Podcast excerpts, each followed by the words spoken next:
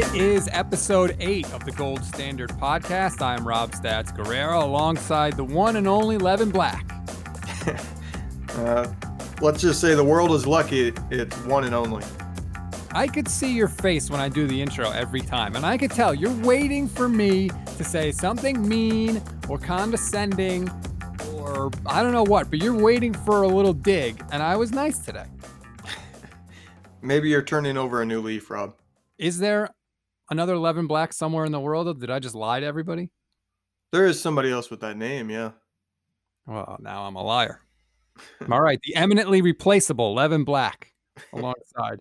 And there's been a little bit of news today, Levin, with the 49ers long snapper situation. We're going to get to that. We're going to get to obviously the game against the Eagles. Carson Wentz coming in. The 49ers are seven point favorites in that game, which is really surprising because we don't even know who the quarterback's going to be. But let's start with a little bit of a look back with the 49ers. This was my argument to Brandon Gowton when I did the SB Nation NFL show because he does power rankings every week and he had the 49ers below the Seahawks, below the Packers in the NFC, and I think below the Saints too. My question to him was this if the 49ers had all their starters and they scored the exact same amount of points as the Giants game, people would say they're maybe the best team in the NFC. But when the backups do it for some reason, they don't get enough credit. I think they should be getting more credit. The fact that their backups just destroyed the Giants that means that they're a better team than we thought going in, doesn't it? I can see your point, but I also see the point that they are the backups. I mean, there's a reason why you said you are have said and are saying the Niners don't have a shot at the Super Bowl. We know those backups aren't as good. That's why they're the backups. So I can kind of see both sides of this to be a fence sitter. I think that there should be more talk going on about the depth and these backups that the Niners have and how good of a coaching job that was because the schemes on both sides of the ball were great. But I also know that the Niners are not as good as they were when they started the season. Hold on. I, I have to slam the brakes on everything now because I have to take people behind the curtain. So we record this online, and there's two windows. We could see each other. And in the corner of each window, there's a little line for your name. Mine happens to say my email address. Levin's had some sort of made up thing. I don't even know. It was like auto generated by the website. He commented on it before we started recording. Now I look down and that name is gone. You know what it says there? It just says the talent. And of course, talent has a capital T. Like, what did you, first of all, did you think I wouldn't notice? I knew you would notice. I didn't know you'd make a whole segment about this, but I mean, come on now. You just said I'm one and only. Yeah, and we just proved that that was a lie. So that should be a lowercase t, I think, at least.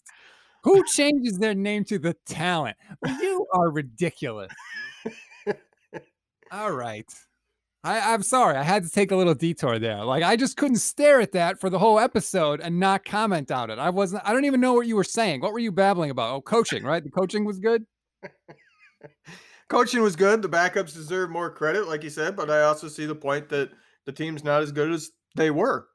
They aren't, but they're a lot better than I thought they were going to be. Like, if Aiyuk can keep doing what he's been doing, and I, I really thought that this week was his breakout week, and I think they're going to have to lean on him. He's going to have to grow up pretty fast going forward, especially if Kittle comes back and he's not going to be 100%. If they can do that, I, I think this offense can really be on track to being better than last year once Jimmy gets back. Right. And that's what I said on our instant reacts that – this team already averaged, I think it was 29.9 points per game last year, which was one of the best marks in the league. And they added some pieces. If all those pieces get back healthy, that's why I think they still have a championship window this season. It's because that offense, when fully healthy, with somebody like Shanahan, can truly be a record setting type of offense. Now, they might not get to those records that the Atlanta Falcons set with Shanahan due to these injuries costing them some of the games. But this is a team that can put up 35 points week in, week out when they're healthy. And you're not going to lose many games when you're putting up that kind of points. Now, you put up a poll on the Niners Nation Twitter, which I was grateful to see. And you asked a very simple question Who is the 49ers team MVP so far this season? Now, I wasn't stunned by the result, but just for the sake of thoroughness, let's get the actual official numbers. Fred Warner was the runaway winner in the poll, 75% of the vote, followed by Kerry Hyder with his 14 tackles and two sacks. Then it was, you're such a jerk, Mitch Wishnowsky, snap handler, as you described him, 8%. I mean, you literally put a guy on the poll that didn't have a punt last week. And then bringing up the rear uh, was Kendrick Bourne with his 164 yards on the season. Fred Warner, I feel like, is finally getting noticed for being maybe the best linebacker in the NFL. Right. He's entering that conversation. And I think the rest of the NFL is recognizing it. I think Niner fans felt that after last year. And now the rest of the league is starting to take notice. And part of that is that you don't have the Bosa up front taking some of that spotlight. Now the defense had another great week, so you got to look at why are they so good and when you do that, well the pass rush was okay. It's not great. The secondary was okay, but all the players are getting hurt on the cornerbacks, so you can't really give credit to any one player there. But the linebacking corps is led by Fred Warner and he's doing it all. That interception he had was amazing. He knew the play. He didn't even look at the guy running the route. He knew the play and he jumped it. And he, I, I think we should give credit here. He said Tartt called it out prior to the play because it was a play that they noticed in film study and were waiting on. But still, he jumped that route. Not many linebackers are going to have the ability to kind of goat the quarterback into making that because he he kind of slacked off a bit, but stayed close enough to where he was going to be able to jump in front. That takes a lot of not only skill but the, just the athletic ability to do it. Yeah, he's been. I think that they thought he was going to be good. I don't know that they knew he was going to be this good, but he's incredible. And I think he is a huge part of the reason why the defense has been as good as it has been this year because he's so versatile. He's he's not a liability in pass coverage. He's great in pass coverage. Not, you know, not every linebacker can say that. So whatever defense Saleh wants to do, whatever crazy thing he wants to come up with, he didn't have to take Fred Warner off the field. And I think that's massive when you're talking about having to get creative now because of all these injuries. Right. And I, I don't want to put him at this level just yet because I, I think that's a level that almost nobody has reached in NFL history. But I noticed he was starting to get used like Patrick Willis used to get used for the 49ers. He is sent on blitzes so that he can use that physical and just sheer athleticism but he's also dropped into coverage because of that athleticism. He's a great cover linebacker. But then you also see him shooting the gaps and stopping the run. He's a do it all linebacker. And he's at least, in my opinion, getting towards that conversation of Patrick Willis, which to me, Patrick Willis, his peak is as good as any linebackers in league history. So that's truly rarefied air to get into. Now, before we start looking ahead to the Eagles game, uh, the last thing from the Giants game was the long snapping. We talked about it on the instant reaction pod. That was the only thing you were really unhappy with after Sunday's game because Kyle Nelson was a train wreck. He was a complete disaster. Almost every snap he had was bad. They actually took him out at the end of the game and put Justin Skule into snap. And now we got news today that, or I should say, news on Wednesday that Kyle Nelson is no longer on the team. He's been released, and the 49ers have signed Tabor Pepper to replace him. Levin, if I told you my name was actually Tabor Pepper, could you dispute that? Like I could be him. Uh, well, I know you're not, so I could dispute that. But if I was sitting next to him, yeah, I wouldn't know what he looks like. I haven't been able to look up to see what he looks like yet. But it, it's truly a, I think, a super surprising development. I mean, going into that game, nobody saw that coming. He's the longest tenured Niner up to that point, nine years. And then all of a sudden, he's off the team instantly because it certainly seems like he got the yips, which, you know, pitchers get it from time to time where they just can't have their throwing form, which, you know, like Jon Lester of the Cubs and, and the Boston Red Sox, he has famously had that pretty much his entire career. He cannot throw to first base because he's got a mental block it seems like with as down as he was on the sideline, and as much as you saw people like Robbie Gould trying to talk him up, he has a mental block. He got the yips. He couldn't get over it. And that's not something you can go into a game trusting. You can't trust he's just going to get over it. I think it's a huge message from Kyle Shanahan. Number one, look, you either perform or you're out. Like we're in this to win now. And number two, I think Shanahan knows, especially as you look at the schedule coming up. I know they play the Eagles and Dolphins the next two, but after that, they really enter a gauntlet. He knows this team is going to be in close games. They cannot afford to be giving field goals away because Kyle Nelson can't snap the damn ball. I think Shanahan knows that. And that's why I think there was zero hesitation. I mean, he, he said it. He said it Monday. I talked to him after the game, but I also told him we're bringing in four guys. He knows how the NFL works, and we have to do what's best for the team. I think this is Kyle clearly trying to nip this thing in the bud because he knows it's going to get a lot tougher going forward. And can I just say the Niners are kind of lucky that it happened so drastically in the game because there's another team that's looking for a long snapper unexpectedly. My brother is a Titans fan. He texted one of their players that tested positive for COVID this week is their long snapper. So they're suddenly in the long snapper market. And I actually uh, kind of rubbed it into them. And I said, good luck finding the best ones because the Niners already brought in the four best ones they could find. you are so, literally having text arguments about long snappers. it, it's just funny to me that like the Niners bring in four guys and like literally an hour later, my brother texts me, you know, how easy is it to replace a long snapper?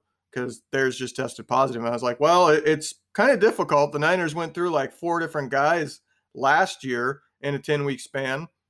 And they just brought in the four best free agents. So because they're probably replacing theirs. I just find that hilarious personally because it's my brother's team, but it's also kind of nope newsworthy. But it's a good point too, because like let's say Nelson had like one bad snap in the game and then next week he had another bad snap. And so it was like, should we get rid of him? Should we not? Like, this was very, very clear. All of them came in one game. So it was an easy decision for the 49ers to cut bait. So that, you know, it, assuming the next person they bring in, this, this Tabor Pepper, it sounds like a fake name. I'm sorry, but it does. Uh, assuming that they are good and, and, you know, do what they need to, like that's a whole problem avoided for the 49ers. And I feel like the Titans could have kind of forced the issue a little bit because you got these guys in.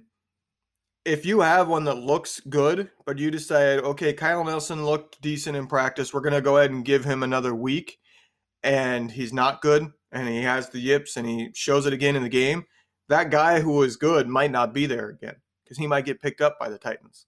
So you kind of, if you saw a guy who's good, you got to go with him. You can't take the risk of Kyle Nelson once the game's on suddenly having issues again. And let's say the Titans bring in guys to work out. I mean, they're having a COVID outbreak right now. So then can the 49ers bring in those guys who were just with the Titans because they have COVID? Like there's a whole other layer of this that gets dicey, but now they have, you know, they avoid all those problems. Do you think that Shanahan went to Kittle and went to Robbie Gould and was like, "Hey, what what did Nelson say to you on the sideline?" Just to get an idea of like his mental state before making the decision. Eh, he could have. I mean, it would make make sense to try to get an idea of it. Uh, if I was him, I would probably talk to Wishnowsky and Gould especially and said, you know, how good has he been? Because I mean, let's be honest, the kickers and punters kind of work off to the side during practice. Shanahan's not paying attention to them. That's true. So he doesn't know how well he's been doing in practice specifically. I mean, he probably has an idea, but unless he specifically goes over and asks and say, "Hey, how has Kyle Nelson been in practice this week?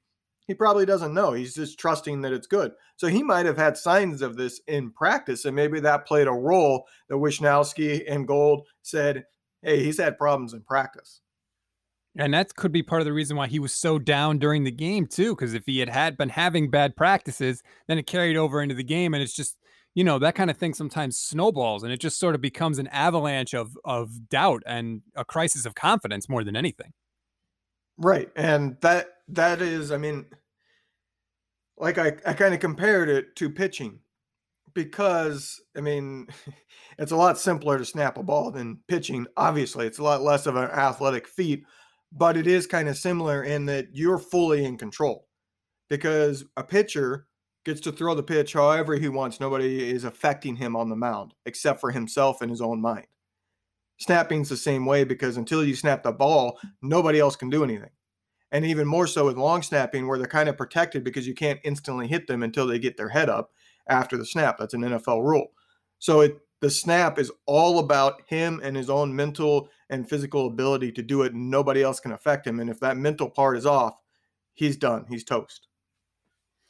All right, we I think we've covered everything looking back to week 3. I want to look ahead to week 4 because the Eagles are coming in and let me tell you, I host the NFL show with Brandon Lee Gowton of Bleeding Green Nation. The Eagles fans are as down and depressed as I think I've ever seen any fan base. I want to get into what you think about Carson Wentz and what the Niners have to do going forward. We'll do that after the break.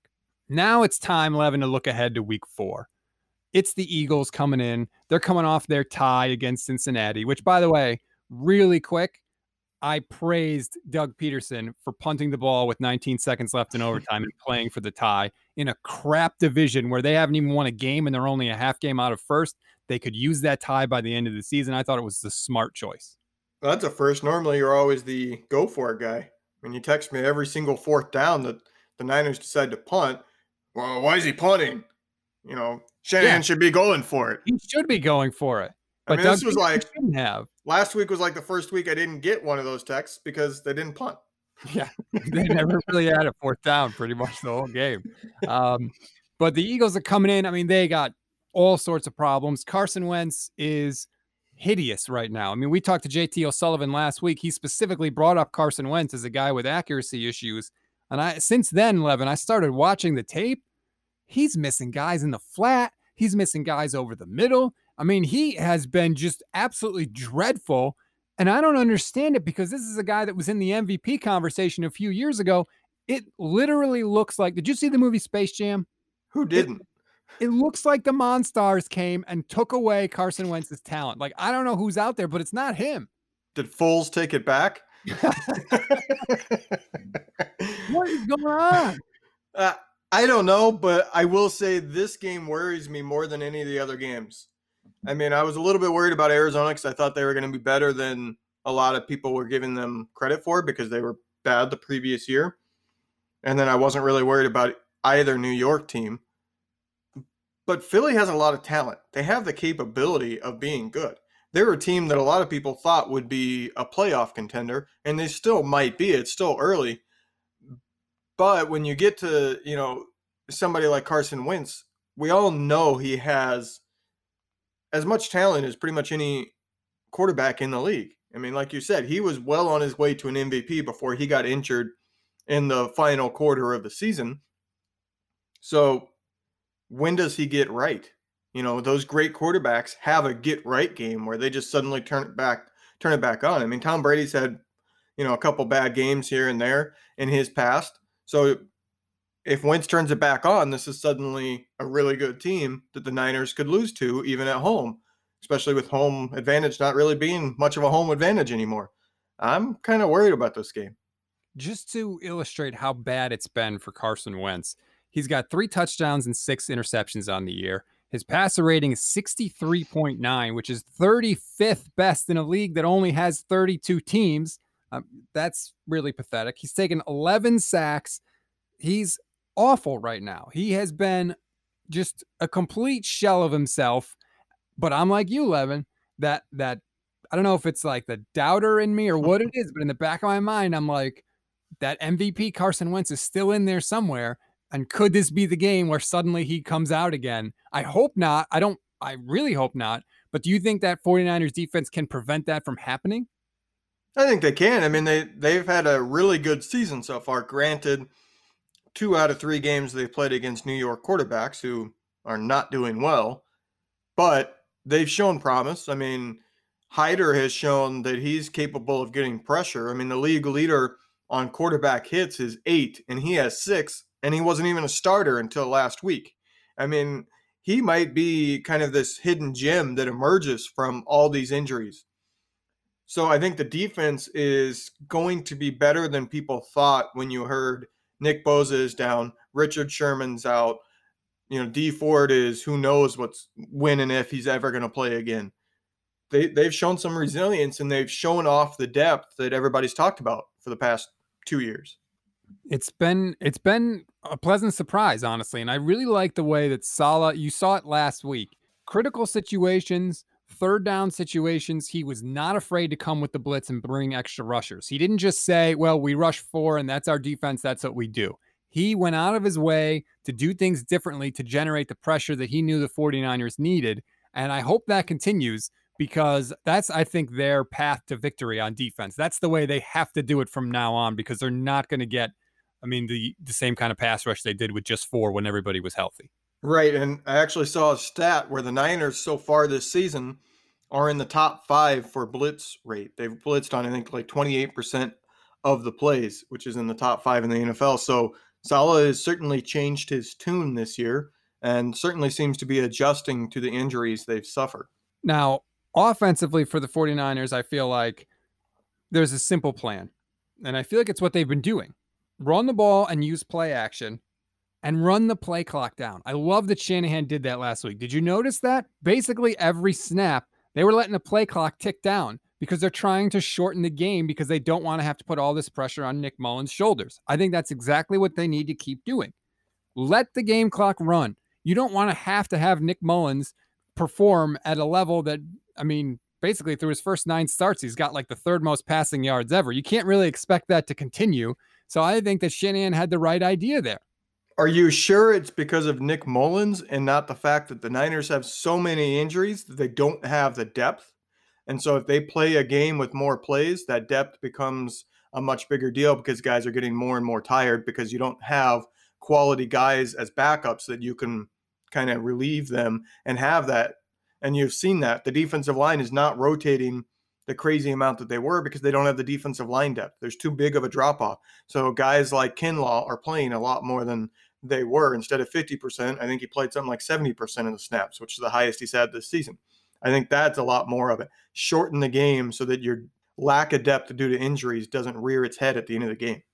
That is a much smarter point than the one I just I, I like I'd like to tell you it's not, but it's true. I mean, that makes a lot more sense to be honest. That, that's why it says the talent on the screen. Oh God, here we go. Guy makes one good point in eight episodes or seven episodes this year. He, he thinks he's the talent with a capital T. Um, but no, I, I think that makes that's a good point. When the, the 49ers are at their worst, we've seen when their defense has to be on the field constantly, and that's one way to help keep them off of it. The other thing offensively that I really liked from the Niners was that they actually got their wide receivers involved in the passing game. And I feel like they have to continue to do that too, because if they don't at least pose a credible threat from the wide receivers, teams are just going to, you know, load up the middle of the field with defenders, and the offense is going to come to a screeching halt. Like you have to at least be able to threaten on the outside, outside some of the numbers. And hopefully the 49ers can keep doing that, especially as they get, you know, some of the guys back.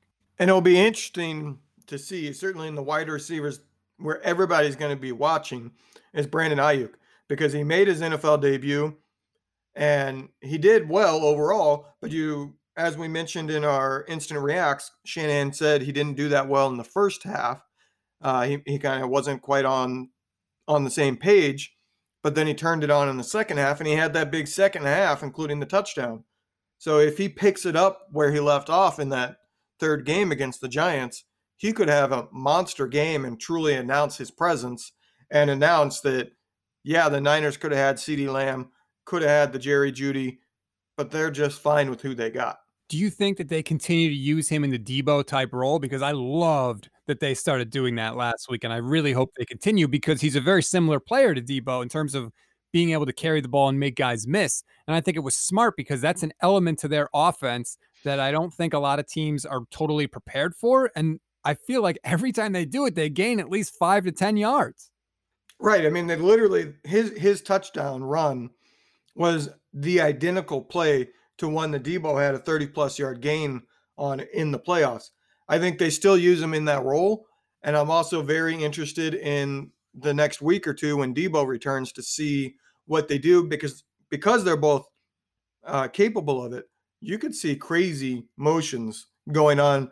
You know, I've already been thinking about what happens when like they're lined up on the same side and you motion one of them faking that it's going to be the run and instead you run a wide receiver screen back to the other guy. You know, if you see the defense overplaying the potential for that wide receiver end around going the opposite direction. That could be a huge gain. There's a lot of options, not just with Aiyuk there, but there's a whole bunch more that come when Deebo returns. Yeah, we've talked about that all year long. How Shanahan's sort of vision for this offense, it appears to us, is basically to have interchangeable parts everywhere. And so you never have any idea what the hell anybody's doing. I mean, we've even seen McKinnon now go out as a wide receiver multiple times. He's running wide receiver routes. Like the full, I hate when people use this word, breadth of the offense has not been unveiled. And if we start to see that going forward, I think it's really going to lead to some chunk gains for the Niners. Right. And that gets back to what we were saying. This offense, when it gets healthy, could be good enough to carry this team and make them a true Super Bowl contender still. I mean, at some point, you might get back on that bandwagon. Uh, not unless Nick Bosa makes a miraculous recovery. Well, look, it, look, it wouldn't be the first time I was wrong, and I'm certainly hoping I'm wrong. Um, and I just want to point out too with this Eagles game, like if the 49ers win this game, they're three and one through a quarter of the season, which I don't know about you, but I sort of assumed when before the year started that after four games they would be three and one. And if you had told me at that point that they were going to lose Garoppolo and Kittle and Mostert and Bosa and Ford and all the guys that they've lost and still go three and one, I would have been absolutely stunned. Right. I mean, I posted on Twitter uh, this week saying if I told you all the injuries the Niners would have going into week four at the start of the season, and I said they'll be two and one, who wouldn't have accepted that? Everybody would have accepted that. Oh, we're going to lose, you know, almost a third of our starting lineup, including our quarterback and pretty much the starter at every skill position. Yeah, two and one is what you would take. If they can get to three and one, that's even better. And in this division, they're going to need to. I mean, the Niners are two and one and sitting in last place in the division. Yeah, I mean, I, th- I think that's a little misleading. I mean, technically they're in last place, but I mean, this they, Seattle they lost a division game. They lost a division game. That's why they're in last. Yes, they did. But I mean, that brings up a larger point that I was going to make to you is who in the NFC, like who is the big bad team in the NFC that you're really worried about if you're the 49ers? I don't think there is one. See, you might say Seattle, but Seattle's defense stinks. And oh, by the way, the 49ers beat the Seahawks without Nick Bosa because he wasn't on the team yet, and without Jimmy Garoppolo. Two years ago, the 49ers beat the Seahawks. So it's not inconceivable that they could do that if if Mullens had to go against against Seattle. Green Bay, I mean, I don't think the Packers have fixed any of their warts when the 49ers smashed them last year two times. I still think they're the exact same team. I see no reason why the Niners can't do the same thing to them. Uh, New Orleans, I mean, they lose one guy in Michael Thomas and they can't win a game all of a sudden. The 49ers have lost their whole friggin' starting lineup and they can't lose. Tampa Bay, who have they beaten? Carolina and Denver? Denver with who at quarterback? Jeff Driskel? I mean, they're still getting it together. Dallas, the Cowboys are one great comeback away from being 0 3, basically. Arizona, okay, they beat the 49ers week one. That's true but they also just lost to the Lions, who had an 11 game losing streak. So let's not go crazy about Arizona just yet. The Rams, is that the team that the 49ers should be afraid of? The team they beat twice last year? I don't think that there's one NFC team that's a big, bad, scary kind of Chiefs like team, for lack of a better term. So you're saying you're back on the Super Bowl bandwagon? Because if there's no team to be scared of in the NFC, that would mean the Niners have a Super Bowl chance.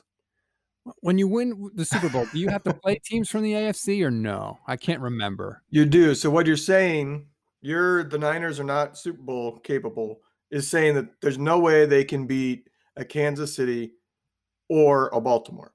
Uh, is that what it boils down to? There's no way they can beat Kansas City. Um, I mean, Kansas City is my God. They're playing a different sport than everybody else. Baltimore, maybe.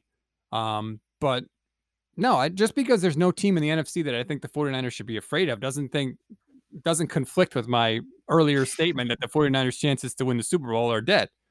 Okay. I haven't gotten you to backpedal yet, but I think that time is coming.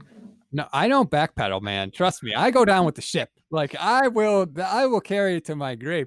Plus, I, I would think at that point, if we ever got to like the playoffs or the NFC championship game, that I couldn't change because if I did, that would mean that the 49ers would lose. You know how that is. Like when you wear the shirt and the team wins, like Kyle with the trucker hat, like you keep wearing it, you keep bringing it out.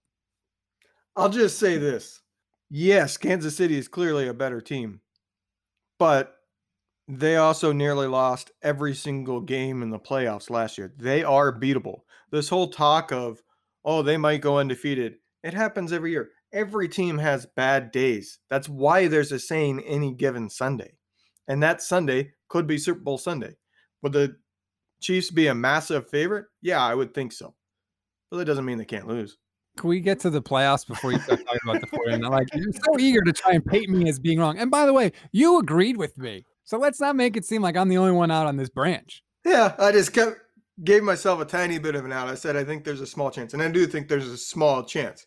I'm not saying the Niners have some great chance. I you know I would have said that they were the favorite outside of the Chiefs prior to the season. Now I think they're probably down closer to the bottom, you know, the bottom of the top 10. I think there's quite a few teams that would be higher favorites, but they still have a chance. And That's part of that is is too because these teams are so bunched together. A guy like Bosa makes the difference between having a chance and not having a chance. So when you lose him, that's the difference. Like it's there's not a huge gap between all these teams. So yeah, I don't think it's crazy to say that one player can move that needle one way or the other. Uh, yes and no. I mean, obviously, if the Rams lose Don, uh, Donald, they're a much worse defense because he literally covers up a lot of their issues defensively. So I get your point.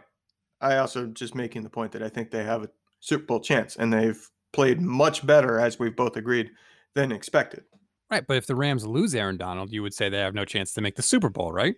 I would already say that because they have a guy named Jared Goff as their quarterback. Yeah, but he's already made one, so I mean, you can't really, you can't really use that. Uh, I'll use that. I don't.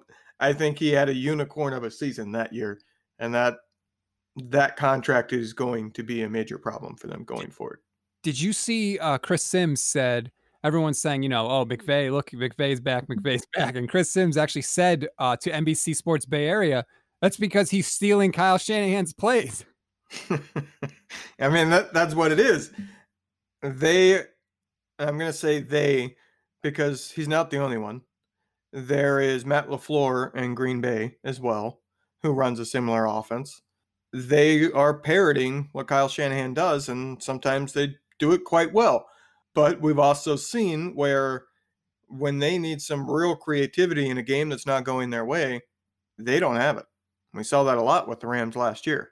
And that's because they're not the true inventor. They're just the puppet.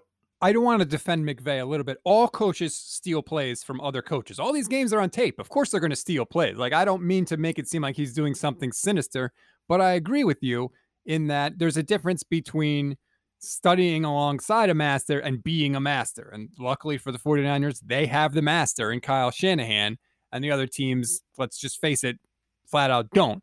Um, so you're saying Shanahan is the talent, capital T. Yeah, see, Shanahan, a talent. Levin Black, the only T that should be capital at Levin Black is the one that begins your middle name, okay?